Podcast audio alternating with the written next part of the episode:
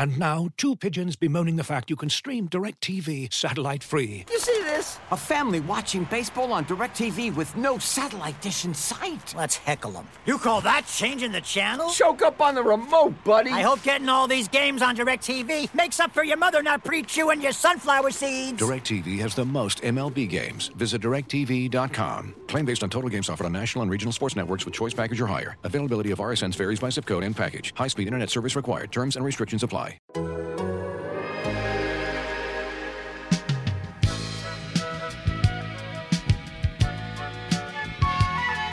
Welcome to the Raptors Reasonablecast podcast. I am Eric Koreen. I'm not Blake Murphy. Blake Murphy, uh, along with Kane, has gone to parts unknown. He, he's he's in the abyss, uh, in the depths of hell, potentially. Uh, in any case, he's not with us this week. Uh, we do have a more than capable guest host, an ex Torontonian, maybe still a Torontonian in heart. I don't know. I haven't consulted him about this. From CBS Sports, it's James Herbert. James, how are you? I'm doing well. Toronto will always have a place in my heart, Eric. You know that. A place in your heart is not the same as being a Torontonian at heart. I, I would just say being a pedantic little jerk like I am. Sure. I mean, I edited it slightly because I don't know if, like, I don't know if I can responsibly still claim that. Um, yeah, I, I, get where you're coming from. Like, you can say I'm a Torontonian at heart, but that doesn't mean you're a Torontonian. I mean, you you you very clearly are not a Torontonian because I think somebody has to, like, at the very least, you have to have imminent plans to be back there. Yeah, you are, which honestly, yeah. I would love to have imminent plans to be back there, but I can't right now. Um, um, yeah, the, no, I think I think we saw each other in Brooklyn in January 2020 when everything was fine in the world.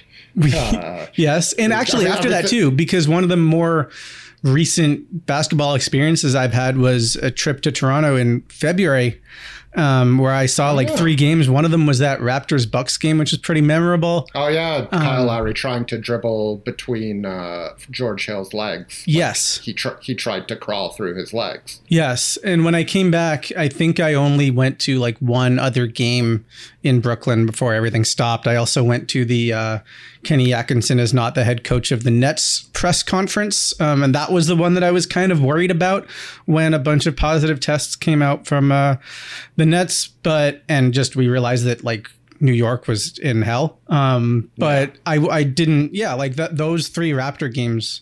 Um, and, and then like one, I think it was like Nets Grizzlies or something I went to here. And otherwise, yeah. I haven't been to a game. Yeah, my last game. It's now been over a year since I've seen a an NBA game live. My last game was February 28th, which was also the last game the Raptors played in Toronto. So we have now moved past the year anniversary of that, uh, and it was a loss to Charlotte, uh, which I have no memory of. Uh, so that's good. Uh, it's very possible it will have been uh, 20 months before I, I, I, in between seeing live basketball games. Uh, James, as he mentioned, speaks to us. Are you you are in your home in Brooklyn? Correct. So the home of the defending first round losers, the Brooklyn Nets. I, I, don't think there's anything else notable to say about that franchise. Uh, but you still do, you keep an eye on the Raptors, I'm sure, as having lived here uh, for quite some time and, uh, you know, getting some of those golden Fred VanVleet quotes for your stories. Uh, I think you had a big story last year on the, on the Raptors defense uh, before everybody started to write about the Raptors defense. So James knows his Raptors, is what I'm trying to say. Before we talk more about the Raptors with James, uh, just a reminder: $3.99 per month. Theathletic.com slash we the six we have lots of trade deadline stuff coming uh, coming out right now. Blake had a piece on whether a center is necessary for the Raptors uh, to pursue in trade deadline season, which is March 25th is, is the deadline, of course. And he had a piece on some available targets today. Uh, go up uh, at the center position. Uh, also, there are other podcasts on the Athletic Network, including our producer Andrew's NBA uh, on the Athletic NBA show feed, the Saturday Slam and Jam. Uh, so do us a favor and check that out. Uh, James, you, I assume you're not a regular listener of the Raptors Reasonable Raptors Reasonablecast podcast. I'm not going to hammer you for that. There are many basketball podcasts out there. No, I need to stop. I am a regular listener. Oh no. Oh yeah. Um, so I, I know how bad you've been at the predictions all season long. Exactly. What that's you, what I. That's what I was going to mention to you. And finally, without Blake here, uh, I have I had a perfect week. Now I did not predict a game getting canceled. But I did predict the Raptors would go one and two in the games that they did play. Uh, and I predict that they predicted that they would lose to Philly, which was sort of the inverse of the previous game. The Sixers three point variance, uh, or basically three point variance happened. You know, the, the, their three point percentage flipped. Sixers win. Uh, Raptors look pretty gassed on a back to back, and Miami still make it quite a game as. Uh, Nick Nurse gets a bit wacky with the rotations, and the Raptors just can't quite get over the hump. And when they look like they might, Jimmy Butler does Jimmy Butler things, uh, and the Raptors lose a pretty typical Raptors Heat game. Uh, I do find it enjoyable that sort of the Raptors and the Heat are both getting into their groove to make the Eastern Conference as annoying as possible to like the super talented teams all both at the same time. Mm-hmm. Uh, it's like there's this top three and then there's like, oh, it's Toronto and Miami really being annoying. Uh, so that that has a fun energy to it.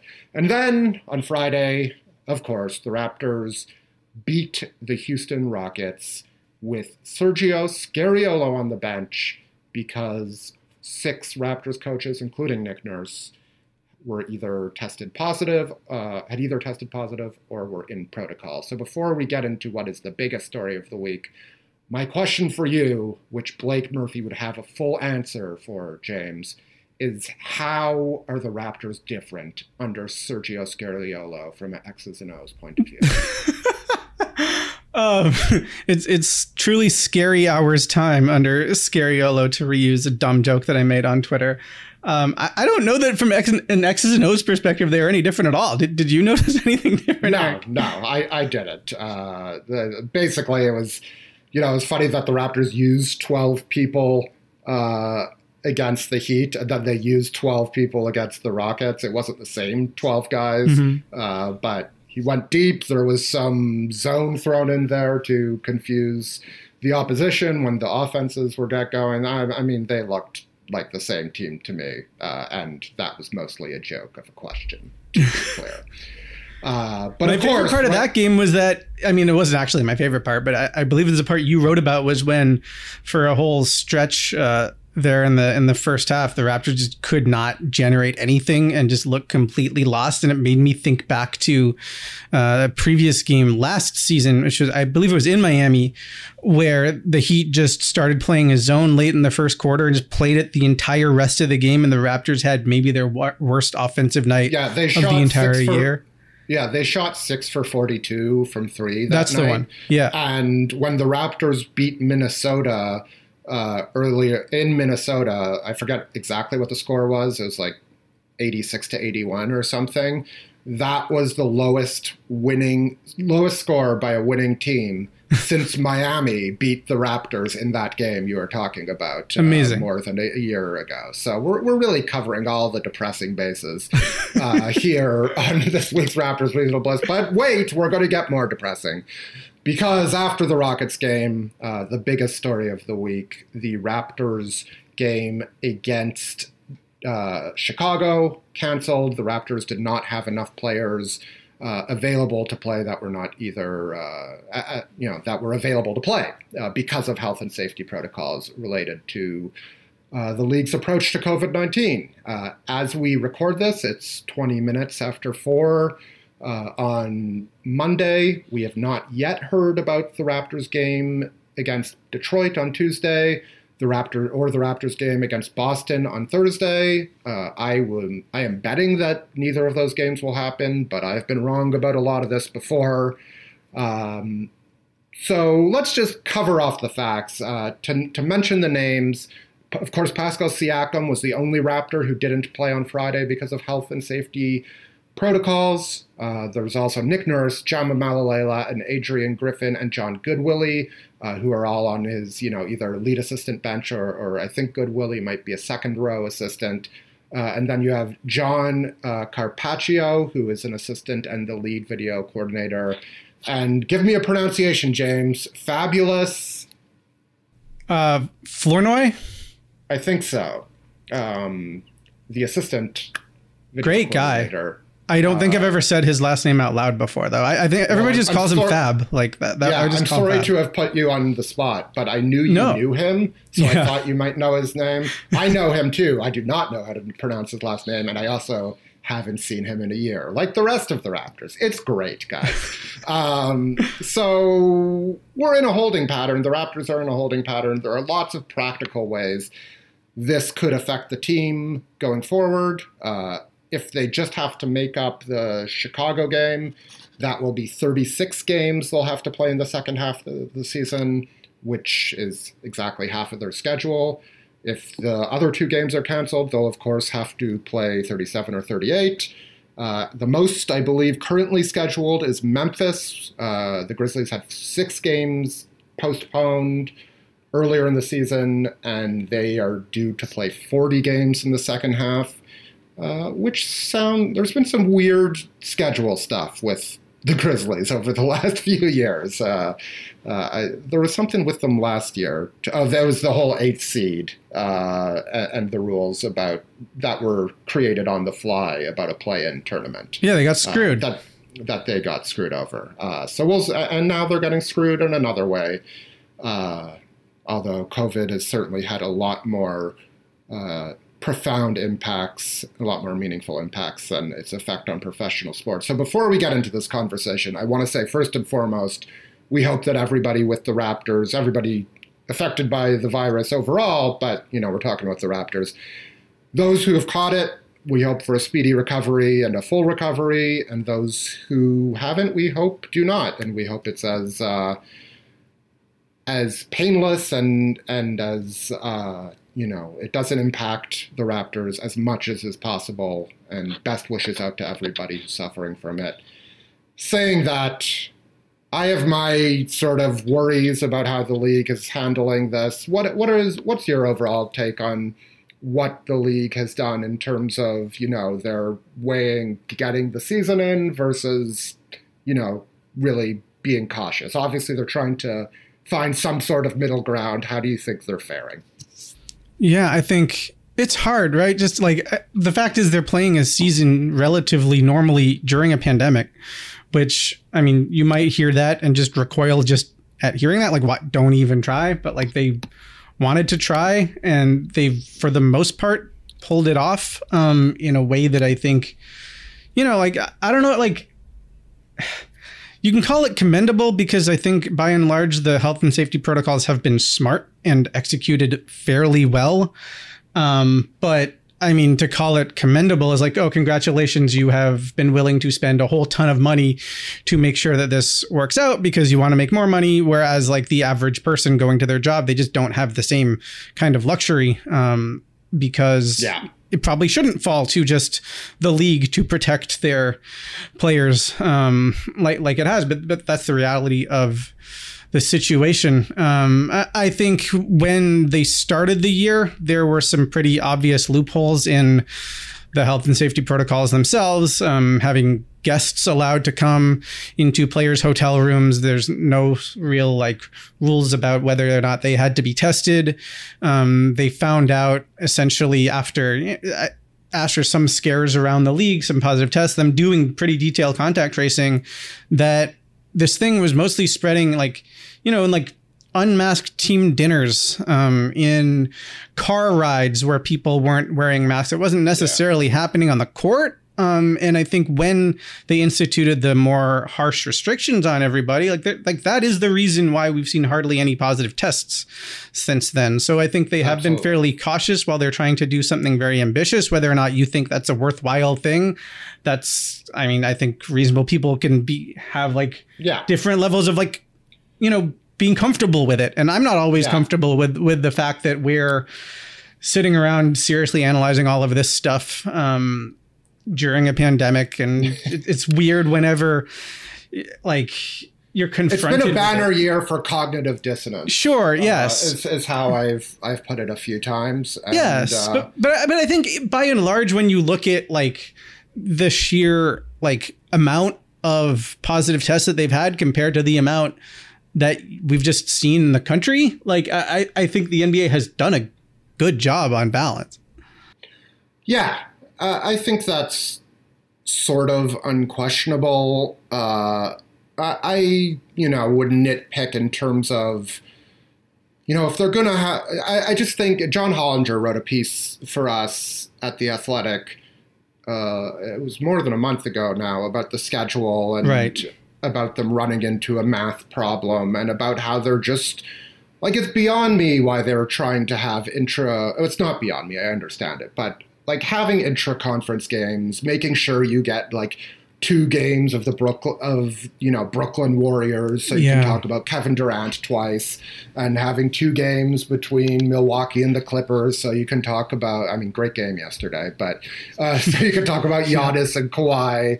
Um, I just I would have rathered a more extreme approach taken to the schedule, and so maybe for a month at a time you have like games only between six or like pods of six or eight teams, and that way if there's a breakout, and as you said, the main way this is breaking out is not in uh, con in, in on court activity. It's more off court activity. Um, but you want to make sure that you are keeping those numbers down as much as possible. And I think there's a little bit of hubris in that that makes me more uncomfortable than I already am about them not bending the schedule and insisting on you know their version of competitive balance which isn't being done for competitive balance reasons it's being done for you know the tele uh, and maybe this is cynical of me but it's being done to get those tv matchups that you want twice a year uh, and that's fine i guess but i I would rather they bow to a sense of caution a little bit more often. And for me, without knowing the details, like there's obviously some speculation involved, but that goes back to something like the Raptors playing against Houston on Friday. Like if if if Pascal Siakam was in in uh, was not able to play, like were, were there really no close contacts with him? in addition, and like we already uh, were you watching the Raptors Nets game earlier in the year with Kevin Durant? Like I still don't understand what happened there. I don't understand how he like like that has not been adequately explained to me. How Kevin Durant can not be starting because he had a close contact, have an inconclusive test, come into the game where you know nothing changed, obviously, and then come out of the game when that inconclusive test turned positive. Like, why was he?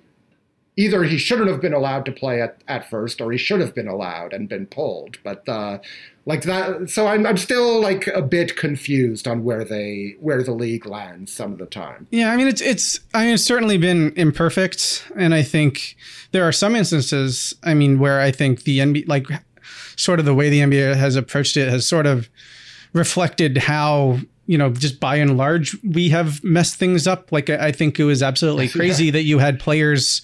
Um, going on the record like complaining like we're not allowed to go for walks. We are stuck in our hotel room where i think the nba just decided it was it would be easier because they can't surveil all these guys the way they did in the bubble to just say you literally can't leave your hotel room than to be like you can go for walks outside because that is a healthy and good thing to do. Just wear a mask and don't go inside anywhere where there could be some sort of super spreader event right? Like that that would be the more kind of humane approach i think is to let Yeah. the, these guys take a walk um, and out of an abundance of caution an extreme abundance of caution they didn't even let them do that and i think you know they're, they're still like we see um, just in wider society like a, a pretty big emphasis on like hygiene and cleaning surfaces and stuff even though that is not really a major driver Yeah. of COVID infection, and uh, it, like those kind of things bug me. And then, yeah, I think there have been like the the Durant thing you mentioned. I think was just it was sort of just on the timing.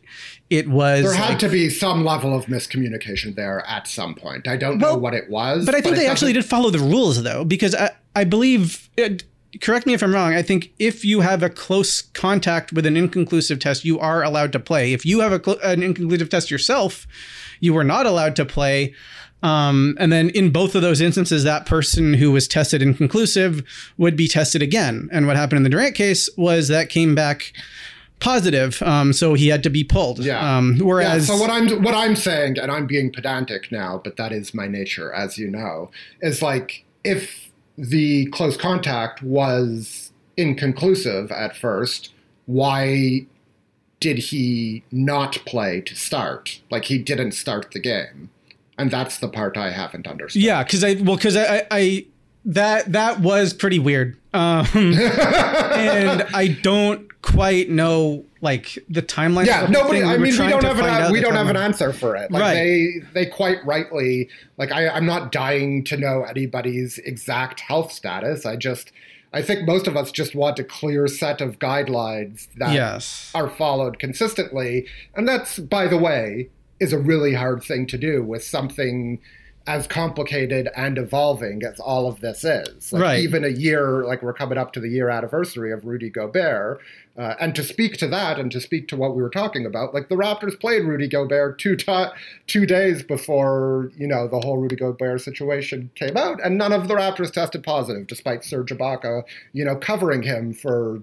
30 minutes or whatever it was. So Right, and then the Uh, Durant thing you're describing, like basically, like in a literal sense, that was them being like like taking an abundance of caution. Like the the what you've identified is like it doesn't quite make sense that he didn't just start the game. Yeah, Because exactly. that- like that he was should, the under rule. their rules, he should have played to begin with. Yes, and, and I don't Durant- understand why he did not. Durant has since been very vocal in being miffed that he had to sit out for that long when he never tested positive at any point. And there have been other guys like, you know, Dennis Schroeder comes back, like some other guys who Excuse have me, you've covered enough games at the uh, Scotiabank Arena to know how Dennis Schroeder's name is actually pronounced. Schroeder, like Shout out to Herbie Kuhn. absolutely, um, whose voice we haven't heard in quite some time. Um, A lot of lot of voices, yeah. Right. It's um, it's anyway, it's complicated, and Yes. I I would like I, I just wish they uh, at, they were a they were more clear about what's going on to the extent that they can be. Again, that's not a desire to know exactly who is tested positive, but it's just you know a desire for why somebody is or isn't on the court, and, and I think that's a reasonable request. And the second thing is, I wish they they had bent more with the schedule to try and limit Yeah. possible exposure. And I think that is something they can be rightly hammered on. And uh, like, I'm just not gonna, I'm not gonna think, I'm not ever gonna think it's acceptable that their priority isn't limiting exposure. Uh, in those cases, and there is a middle ground to strike, and they're trying. I just fall on a different side of of where they've decided to strike it. Yeah, and I liked that Hollinger wrote that story about like they they could have absolutely been much more aggressive in terms of limiting travel. And that was a thing where when the schedule initially came out, that was a talking point. and then the season started and, and, and nobody brought it up anymore. It's just like, oh, this was inevitable. They had to make this as close to a normal season as possible. Uh, they need these Eastern Conference teams to be able to sell tickets to LeBron coming in town if they happen to be selling tickets, Right. which more of them are now, uh, including both of the teams in New York. Um, although the Nets are, allowing like 300 people in, like they're not really going full bore into this yet. Um, despite the fact that the city is letting them have 10% capacity, and the Knicks, I think, unsurprisingly, went straight to that. Um, so yeah, I mean, I agree with you. Ownership? Yeah, yeah, yeah, yeah.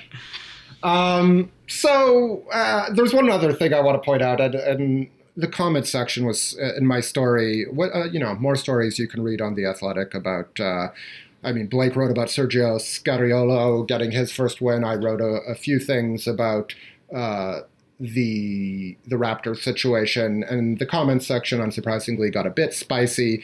And I just want to say, I've criticized the league a lot here, and the players, to some extent, are complicit in it uh, because everything is collectively bargained. So I know some people think that the players are getting off easy. Uh, I'm not one of those people, but there's an all star game going on, and the players had to agree to play in it. So I don't think the All Star game should be happening. And there's two sides that want to maximize revenue here, and I understand that. So I don't want anybody to think I'm, you know, typical lefty only hammering the owners. I, I, think obvious.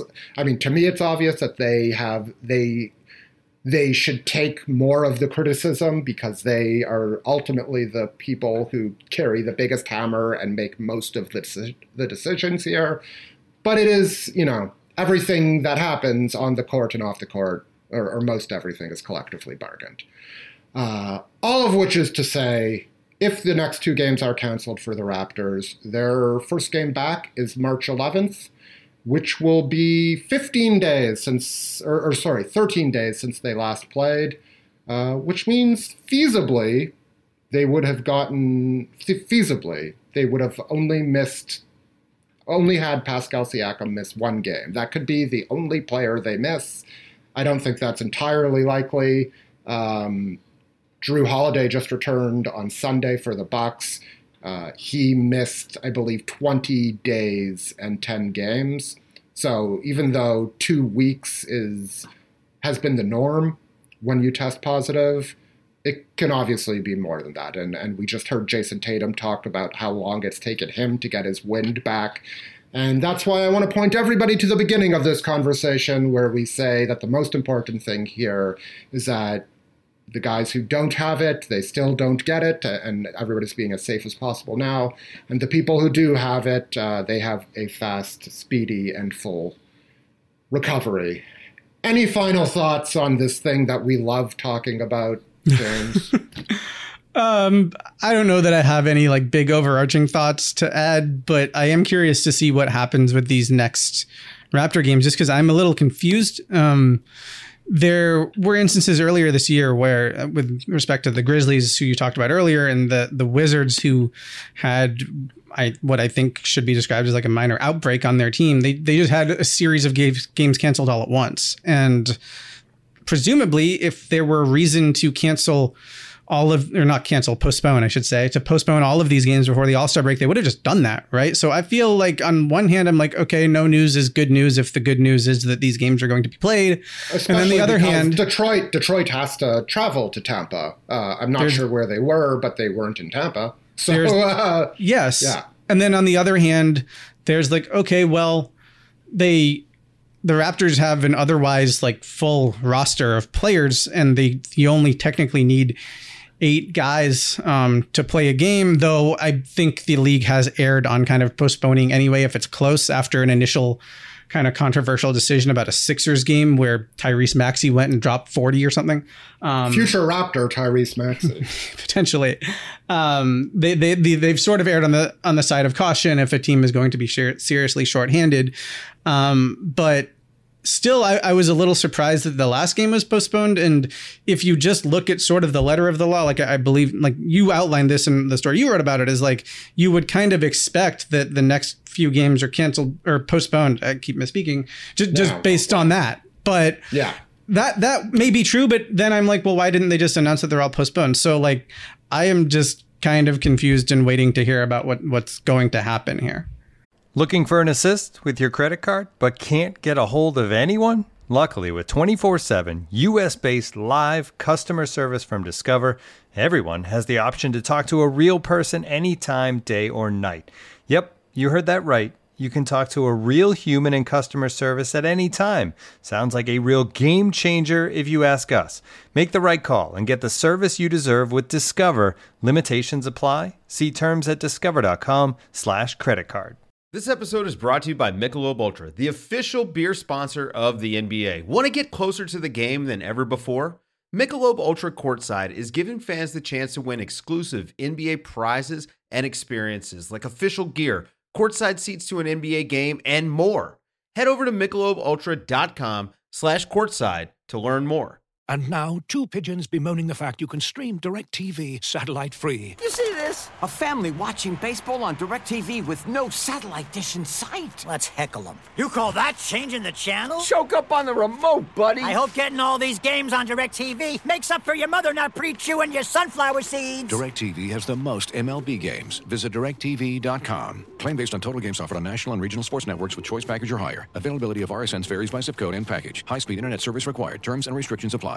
Um, we don't have that breaking news yet. We do have uh, breaking news, though, that Atlanta has fired Lloyd, Lloyd Pierce, according to ESPN.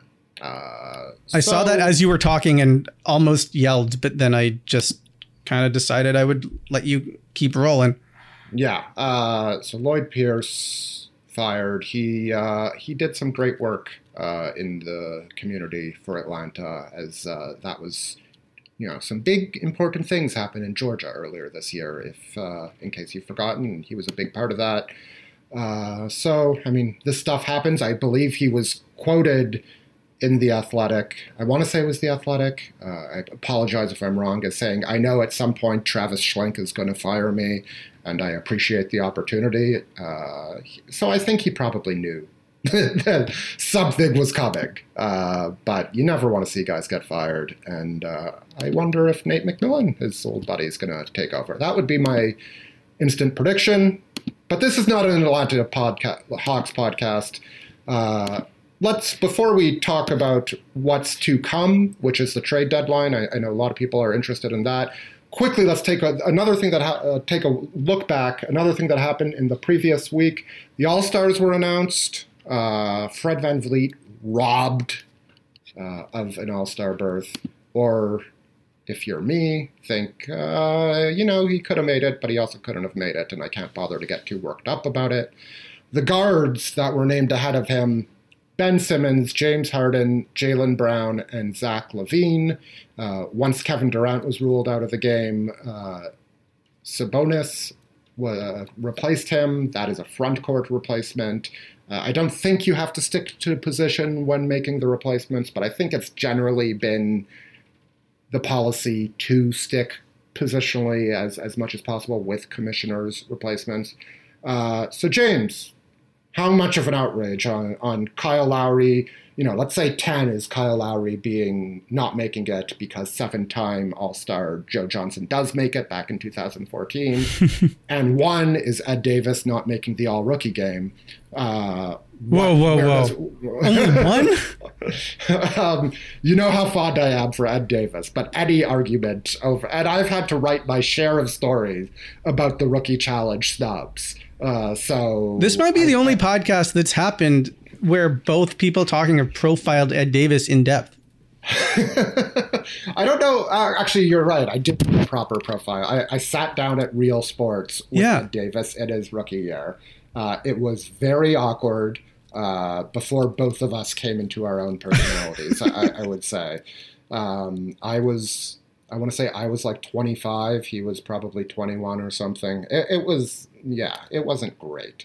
Uh, but let's let's just say, for the sake of you know any, uh, well, let's let's take the Ed Davis slander out of there. Any conversation about all rookie snubs is a one, and Kyle Lowry not making it is a ten uh, in terms of you know Raptors anger. Uh, where does Fred VanVleet not making it over those guys rank for you? Well, all the guys you named ahead of him are bums, so I think it's got to be. no, I mean, look, the, the East this year was just like treacherous. Um, if you actually go through and try to make your All Star team, um, you will just inevitably end up excluding some people you just assumed would be locks going in, like specifically in the Eastern Conference. So I think it's much closer to the the one than the ten. I initially, when I did the exercise, did not have Fred in, and then like right before the reserves, I went and just kind of looked at everything again, and I decided I would actually put him in um, and take. Uh, Vucevic out, who ended up making it as for one of the wild cards. We ended up on like my team that meant nothing because I have no say, um, and I'm not a, an NBA coach, nor am I an assistant coach filling out the ballot in secret for the head coach.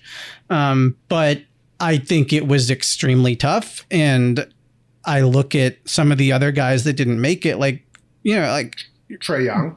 Trae Young, For- Bam, yeah. Jimmy, Yeah. like th- there's a lot of guys, even like somebody like Gordon Hayward, like he is basically producing the same numbers he did in Utah a few years ago for a team that is surprisingly good, um, not just because of him, but like he has a lot to do with it. Um, but I mean, I ended up having Fred in just because he just keeps getting better. And the, the past few weeks, I think were quite compelling, but I don't think it was like an open and shut case. I, I think and if, bef- Go if ahead, somebody's sorry. going to name Trae, Trae Young or Zach LaVine, um, as an all-star simply because they seem like more starry players than Fred, I actually don't have much of an argument. Yeah.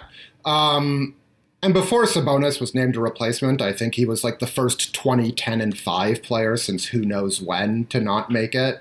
Uh, so there are a lot of good players not making it.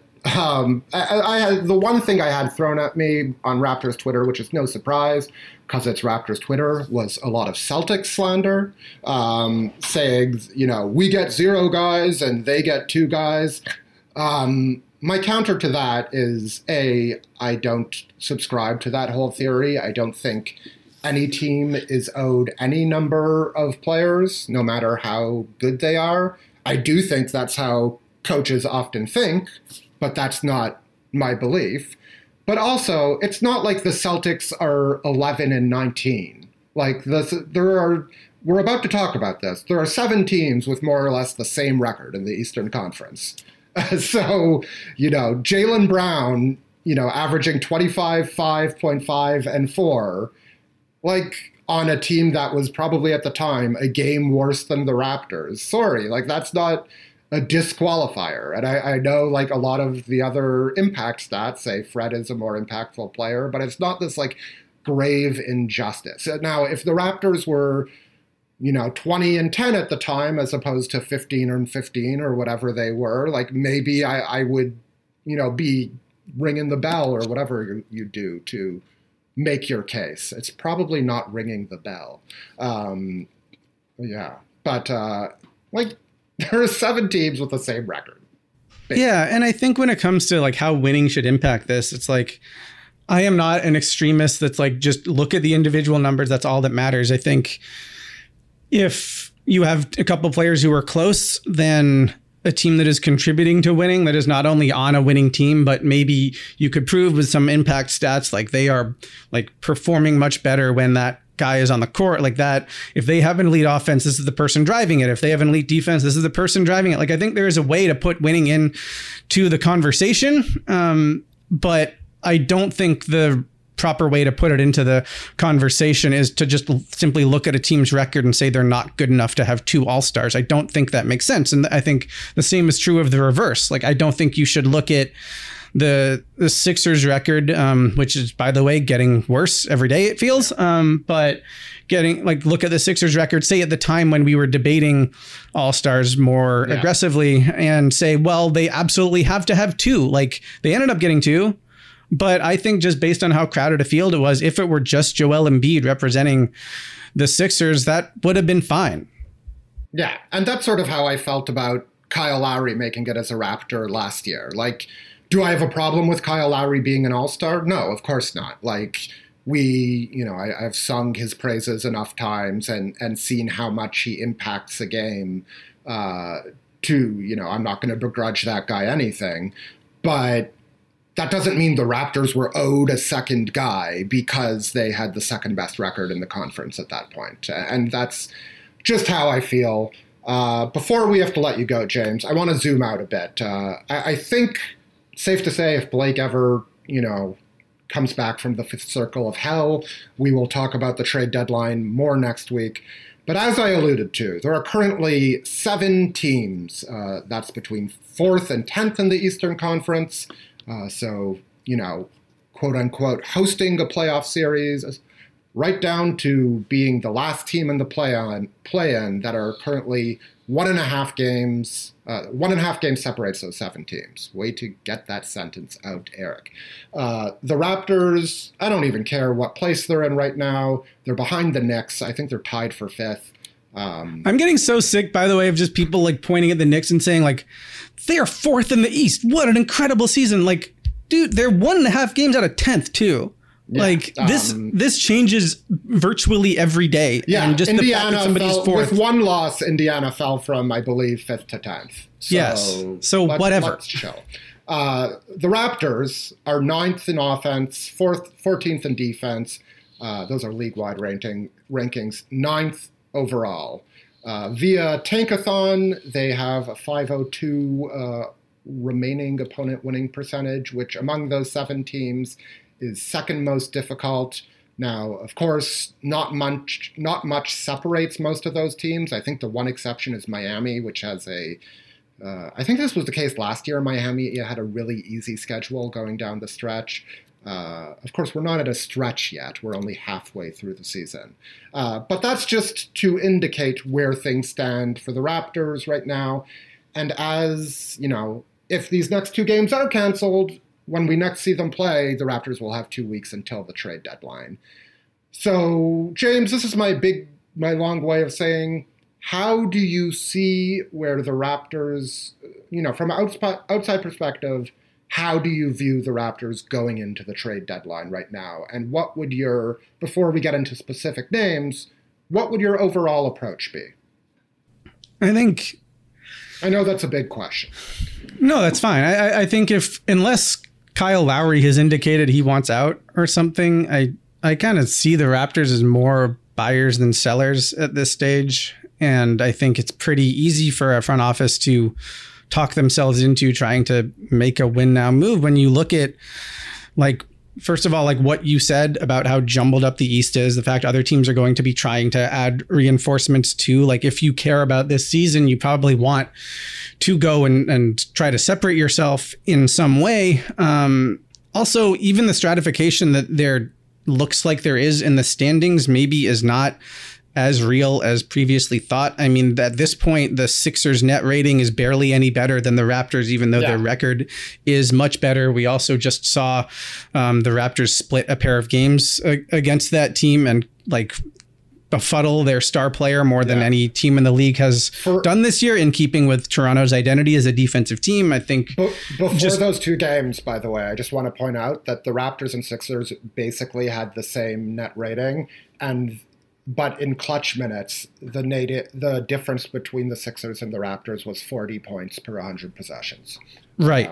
which Um, pretty largely much explains the because- yeah, and largely honestly because the Sixers in the clutch, like you can't score against them. Like a lot Yeah. of team, a lot of the time you think it's like oh because they have this like one on one perimeter guy. It's like there's another way to be good down the stretch of games too. Um, But but I would just say like there's opportunity here um, in the right situation to try to improve the team. I could see them jumping at it. It's just it is tricky because the flip side of everybody you know, tr- trying to break out of this kind of middle of the East's morass is that a lot of teams you might ordinarily think could be sellers can pretty easily also talk themselves into trying to get better or at least standing pat. And that is augmented by the fact that there is now a play in tournament. So you don't have to be eighth necessarily um, to get into the playoffs. Um, so And especially, I mean- especially, sorry to interrupt, just like teams that have sucked for so long, like Chicago or the Knicks, like a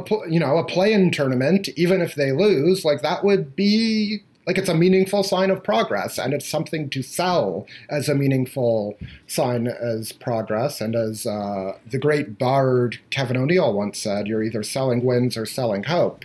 Uh, Right. And this is, you know, the play-in tournament has just basically given two more two more hope spots to uh, the league.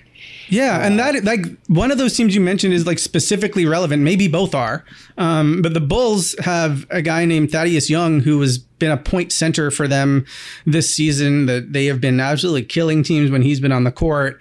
Um, just has been just perfect for Billy Donovan's new offense there, and I think Raptor fans are probably thinking he could be perfect as a small ball five in Toronto. Um, and then they also have Garrett Temple, who they it was like the one move they made in the offseason was signing him for under five million dollars. And he's a veteran who can basically guard one through three and play one through three. And both of those players, like there's certain players you look around the league, you're like that guy, like that guy would be a good Raptor because they can, you know, they are versatile defensively. They can make a play. They can put the ball on the floor. They are quick thinkers um, and smart players that you can rely on. And I think those guys would be two absolutely natural trade targets. One of them has an expiring con- contract. The other one, um, Thaddeus Young is making like 14 million next year, and only six million of that is guaranteed. So it's not exactly expiring, but it is sort of like that functionally. Yeah. Um, but at this point, I kind of don't expect either one to be available. You could look at the Knicks and say, hey, Nerlens Noel has been awesome defensively. He's a guy that can guard on the perimeter and block shots. And, you know, he's a decent passer. And like maybe he would be an interesting target for Toronto. And like Tom Thibodeau is like 0% interested in trading Nerlens Noel right now. And uh, like, this is not me saying that like, he is necessarily wrong. Like maybe the Knicks will be a playoff team. They are, as I said, fourth in the East right now, as if that means anything. But like they could for sure be a playoff team. But they also could fall out. You know, they're second in defense, I think, right now too. So it's Right. not to say that's completely unsustainable. Although I think we both have our uh, reservations when it comes to the Knicks. Yeah, I think it is fair to look at that defense and wonder if that can hold up or if opponents will start making some threes against them. Um, but I mean, people had those same questions about like the Raptors' three point defense and stuff too. And like just sometimes it's a thing, sometimes it isn't. Um, Yeah.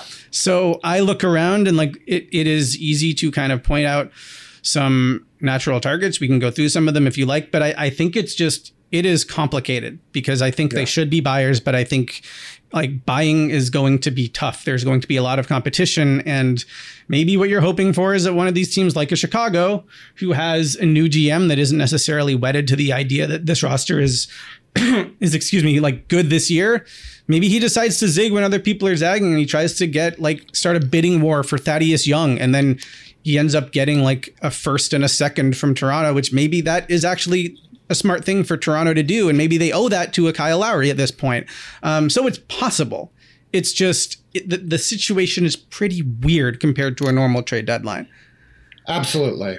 Uh, you touched on a lot of things there, and I appreciate it. Uh, I was going to ask you about Kyle Lowry. Uh, I think I know where you stand. Uh, I, I think, you know, as I wrote, when did I write that? Who knows? But I wrote at some point that, at the very least, the Raptors and Kyle Lowry, before the trade deadline, have to have an honest conversation about not only what they want for this year, but where their plans align for the years to come.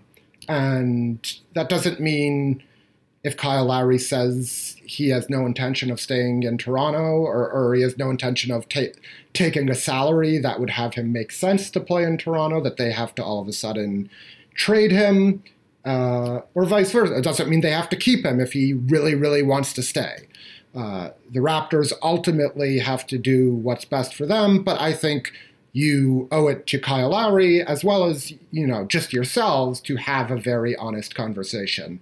Uh, and I think both sides should want that, just so you can make a fuller decision uh, going into the trade deadline. Uh, Yeah. I, I like you, and, and I would err on the side of you know, let's keep Kyle Lowry as a Raptor as long as possible, and hopefully in like into next year, so he can actually play play in Toronto again. Like, I don't get too emotionally attached. Like, I try to put on my GM cap, and surely Masai Ujiri will put on his you know cold calculating cap when he needs to, but I want nice things for lots of people, and I, I think lots of people who are listening to this podcast would like Kyle Lowry to suit up at a sold-out Scotiabank Arena again. So, all things being equal, that's what I would like to happen, uh, and I just sort of have trouble see seeing a uh, a deal that like really knocks their socks off.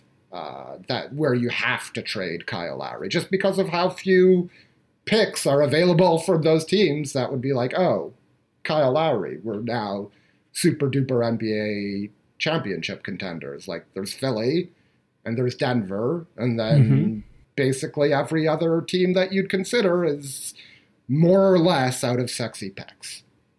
Um, Yeah, and I think so that's one of the many reasons Philly comes quickly. up. Yeah. Yes.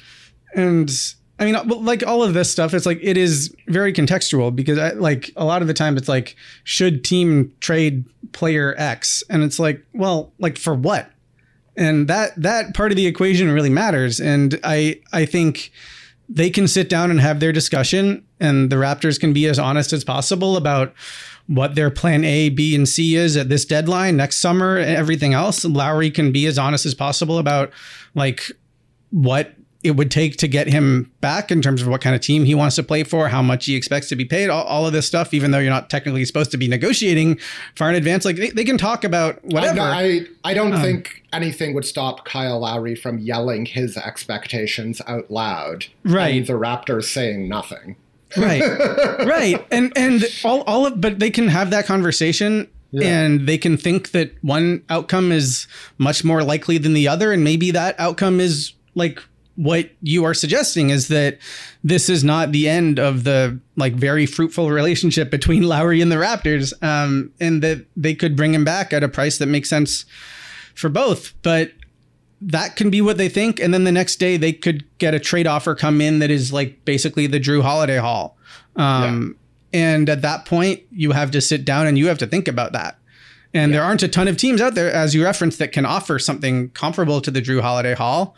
Um, but I mean, Philly's one of them, and there might be some other teams that are willing to do that. It is becoming um, almost like sort of like the anti process at this point, or like the delayed process to like instead of deciding we're going to be bad for uh, a few years to try to get a superstar, it's saying like, okay, we're going to like if we have to mortgage our future and take the chance that we are going to be bad for several years down the line, like we are going to sell all these picks and then we are going to be amazing now and that that is becoming a trend that we have seen um, with the Davis trade, the Paul George uh, and Kawhi package deal, and I think like that th- that's why the Jrue Holiday trade and the Harden trade um, since then were really interesting, is because that continued that it, it was not this just this one-off thing. Um, when the Anthony Davis deal happened, we've seen a bunch of other stuff like that happen. And after the Nets Celtics trade many years ago, we just assumed we were never going to see that again. So